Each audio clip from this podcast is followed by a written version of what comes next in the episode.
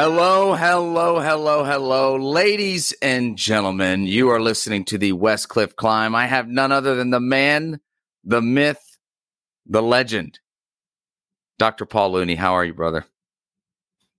I'm doing great. It's so good to see your beautiful face today, this Thursday morning. And uh, yeah, doing good. I'm praying for rain. Man, right? What is going on? 106 or something like that the other day. Uh, yeah. Just, just nuts. Absolutely nuts. I, I have to be honest. Uh, my brother and I were just talking about this. He's like, you know, do you really like Houston weather? Do you like Houston at all? And I'm like, you know, I only like the people I'm related to in this city. This is otherwise I don't know. and he's like, you know, I think it's the people that keep me here too. I'm like, this is a really good point. Maybe we should all kind of conspire. Everyone who likes each other, let's just go somewhere else and we'll we'll like that place. I vote Westcliffe.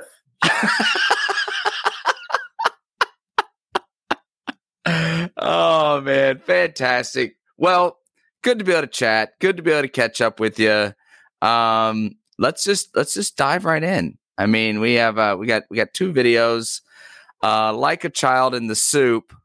Um, so we're clear, those of you that are that are going to catch this, that's not one title.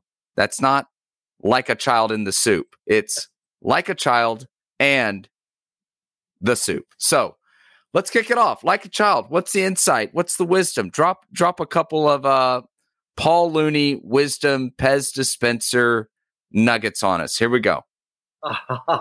So, you know, I am a psychiatrist and I love research on the brain. I love understanding more about how our brains function and how we can live lives of clarity and consciousness about moment to moment interactions that allow us to be fully present. And in, in, in, a lot of the research in recent years in brain science has fallen under the, the, the uh, title of mindfulness. And it has to do with being fully present. It has to be it has to do with being intentional and tuned in to your own intentions, your own emotions, and your your uh, interactions. And so it allows you to be to connect with people in a deep way.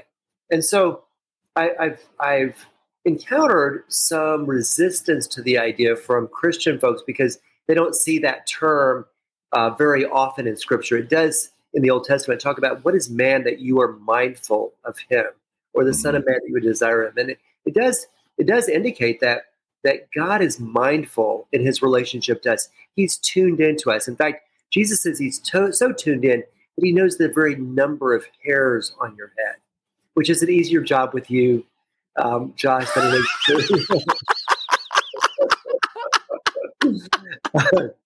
But um, but but what I have what I have realized is that the um, the the term ch- being like a child is really what I think the scripture points us to in terms of this idea of mindfulness, because children are very much tuned in moment to moment, and their days are much longer than yours and mine because each second they're more aware of what's happening. And so an hour can seem like an eternity to a child because they right. habit every moment. And so so in the video, I just propose that when Jesus says, if you want to be great in the kingdom, you must be like a child. And that um, the qualities of being childlike are really the qualities that we um, in, in brain science refer to as mindfulness. And the, the four qualities I highlight in the video are from some, some, research by a guy named Dan Siegel, who uses the word coal, C O A L, as an acrostic to highlight the qualities of curiosity, openness, acceptance, and love. And so those those qualities, I think if you look deeply into the way that children engage life, that you'll see that they embody those qualities of curiosity. They're they're always inquisitive about things, of openness. They're very tuned in to their surroundings and to themselves and other people. Um, they're very accepting and um, very and, and, tend to be very loving as well. And so we can cu- cultivate those qualities if we want to um, lean into Jesus' admonition to become like a child. So, what do you think? Uh, uh two two part question. What are the qualities? And you've already kind of touched on it, but what would you say? Reiterate maybe one more time. What are the qualities that we tend to lose as an adult? And then, you know, as we move into adulthood, and what do you think are the contributing factors to that happening? Sure. Well, um, in contrast to curiosity, as adults, we tend to want to know it all. We want to we want to be certain about things. We want to, you know, tie it up with a neat bow. We we don't we want to feel like we know what we're up against each day, because um, coming up against things that we're uncertain about or novel or different often put us in a little bit of anxiety, like we don't know what we're dealing with, and so we tend to back away from things that we don't understand. Right. Rather than curiosity causing us to lean in and, and dive deep into those novel or uncertain things. So, so our, our desire for certainty um, overrides our desire for, for curiosity. Um, in terms of openness, we like to. I mean, it, it's once we feel like we have something figured out, we um, we make a pass a little uh, uh, judgment about it, about who we are as a person, who my mate is. Um, oh, they're just not that way, or he would never do that. Instead of being open to our emotions, we tend to shut them down because they're tr- they're troublesome. They're they right. create problems for us, and so um, even being open to God and to His influence in our lives, it's it's troublesome. God taps you on the shoulder and says, "Hey, Josh, take a look at this," and you're like, mm, "Talk to the hand," you know, like um, you yeah. you don't you don't always want to be open to feedback from other people, from God, or even from your own gut. And so uh, that that sense of shutting down uh, overrides our desire for openness. The the, the, the acceptance part of it, um, rather than being accepting of whatever comes into our field of experience, we tend to lean toward judgment. And this is where the tree of knowledge of good and evil is especially poignant because before Adam and Eve ate of the tree of knowledge of good and evil, they were very accepting of what came into their experience and did not think in terms of right, wrong, good, bad, uh, better, best. They they they had far less in, uh, need or desire to judge things, and so as adults, we often immediately want to judge things as good or bad, whether it's an idea or a feeling or a circumstance um, rather than being accepting of what God brings to us and trusting that whatever comes, He can work with, we yeah. to judge things. And then the, the, the, final part of mindfulness or childlikeness is love, and that um, unfortunately, in a way, um, when you love, you open yourself to pain.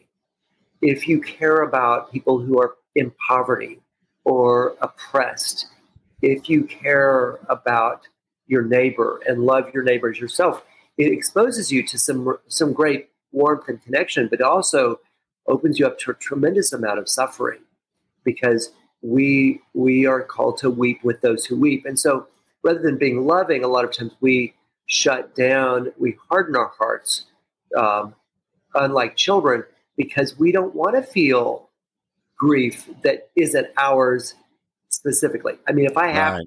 grief, if it's my own, okay. If it's my pile of you know dirt to deal with for the day, okay. But I don't want to deal with your pile, and so um, so we shut down there as well. I think you know Jesus' implication in becoming like a child is that um, that it it costs us to become small. We hmm. have to we have to be willing to be humble and to be uncertain, to be in process, and to feel our grief. Um, if you're like me, you were somebody who was, as a child, very tender, very sensitive. But when I was called a crybaby, I shut all that down. And it's only now, as a 66 year old man, that I'm able to be a crybaby again and not want to escape from pain in the way that I did earlier. Wow. I mean, so uh, essentially uh, the, the the main quality it sounds like is when we're a child, we're clear that we're dependent. We're clear that we don't run the universe. We clear we're clear that if we want any need met at all, we've got to hold up our hands up in the air and ask for it. Everything we ever need in 90% of the, the situations are is quite literally coming from above us, being handed to us. And then basically as we grow up, we we reach a disposition of believing that we're in control of our own little universe. We are God and we're running. I mean, there it is. And I'm not going to get hurt. You know? Yeah. Yeah. Uh, we, we sometimes think that pain is the enemy but it, it is rather avoidance of pain that gets us into trouble. Wow. So good. So good. The avoidance of pain. I mean, I, I think, you know, I, this wasn't necessarily where you were going, but I even think about in the context of marriage, it, you know, and you and I have had other conversations offline with couples that I've, I have, uh, you know, walked alongside how it is it's so much easier to just stay in like that romance phase of a relationship and everything is new and everything is oh oh wow hey oh what an exciting thing oh i didn't see that coming. Well then you know after 20 years you're like oh that trick again. So you know to pursue someone or something after you're already known to pursue someone or something after you've already been hurt, to risk rejection after you already have been rejected, that's a whole nother level. So it's like, talk to me then about having the disposition of a child and then having kind of the tenacity of Jesus at the same time, right? I mean, it, those things then got to work together. Am I am I off base there, or, or is that oh, clicking? It's such a great point that you're making, Josh, because in this weird way, we have to both care and not care simultaneously. And the only way we can really accomplish that with me and Terry, my wife, or with you and Mallory, your wife, we have to be able to be vulnerable to being hurt, to be to restoring our uh, vulnerability, our authenticity, our willingness to engage suffering in order to create an opening for connection again. Because once you've been wounded, once you've been hurt by someone, it is exceedingly difficult to make yourself vulnerable to being hurt in that way again. Right. And um, it, it's a it's a challenge, and it, for me, it embodies a lot of what Jesus means when he says, "If any man, if any person would come after me, let them take up their cross and follow me daily. So that that willingness to engage su- legitimate suffering, suffering that's not a result of my sin, it's a result of my willingness to bear the bear grief for the sin of others. Right. And that's where that's where the rub comes in. Yeah. Yeah. Wow. Love it. I, I want to just acknowledge Ernest Prince here. Uh, Ernest is a good dude, great dad, great husband, great father. And I got to tell you, Ernest, I, I just got to give a shout out on this. Ernest is one of these guys who lately, like just when things get really heated, heated in culture, he will put out some kind of a post that lovingly annoys both sides. well, what a fantastic name, too. He's Ernest and he's a prince of a man. Wow. I That's it. I know, right? What a name! What a name! So he is he is fantastic, Ernest. Thanks for checking us out, man. Um, by the way, and I am sorry for the delay, uh, good folks. I, I got to figure out what's going on with my face, why it is uh, uh, 10 seconds behind everything I say. Please forgive me. Anyway, we're moving on now to the soup. Um, I have to be honest, this was a video that as we were making it, my initial thought was, well, that stinks that was kind of my thought when it was over. Like, that's not going to be very good. Um, and uh, actually, Malachi, when we were shooting it, goes, I think this is going to be one of the best videos you ever made. And I'm like, I don't, I don't get it, but okay, if you say so. So, um, you know, the, the video that, that came across, I, I was actually pleased that it came across a lot better than what I saw in my head. And really, what I wanted to just address was this collision of the the mental health discussion, the the struggles that we all deal with in our day to day life, the sinful, broken nature that we have, and then the thing that we tend to silence so much in American Christianity, which is this outside force that operates outside of the human condition that seeks to steal, kill, and destroy it at the exact same time. And um, in my ministry here in the last couple months, I have dealt with the worst of tragedies that are connected to this soup. And just talking about, man, when the soup is good and all those flavors are clicking, man, life is so good. And it's when it's really good, it's hard to tell what's more good than something else because it's all the flavors are just running together, baby. Life is good. Or what is it? Well, this is going well. This is going well. You know, yada yada yada. Um, and and it's hard to tell. In fact, when the soup is good, kind of the only thing I think we should think about sometimes is do we stop and pause and go, "Thank you, Jesus, for the great soup." You know, sometimes when it's good, we give ourselves all the credit and glory and honor, and we forget that it's a good thing that came from Him. But when it's bad, when it's bad and it ends in a tragic way, uh, like I've I've unfortunately went through in ministry. Uh, I think that there's this this element when broken, sinful human beings can no longer tell what ingredients originated from themselves and what ingredients have been ever so sly uh, integrated into something that already tastes bad. And once you start owning all the ingredients, and once you start owning everything that's been added, and now some of it is to lead you to despair, some of it is to lead you to the darkest side of your mind, and some of it is to lead and encourage you to do things possibly to yourself that are, if not detrimental, in their worst case, are, is, is your death. Um, I don't know. That that was my best attempt at trying to bring light to Jesus is living water. And you get to dump this whole thing out, and he became your soup. And, you know, we don't have to make sense of all the ingredients and we don't have to justify all the ingredients. We can just go, wow, look at that. That's horrible, isn't it? And, uh, and, and for, for our listeners to know, and anyone who may hear this to know that, you know, we don't have to go seeking out someone else to strain apart all of the lousy ingredients. And, you know, sometimes we do that Sometimes we go in into directions that are very much worldly and cultural or whatever, or you know, even in some other realms spiritually. You know, people will go see a palm reader or they'll go see a a psychic or they'll go down some other path to got to kind of get clarity and understanding because they don't think that the church or Jesus has anything to say about their situation. And little do they know they're they're opening up a whole nother set of ingredients that it's bad stuff, you know. So so there it is. There it is in a nutshell. Hey, Paul Johnson, glad to uh, to have you with us. Uh, Paul, what what's your reaction to that?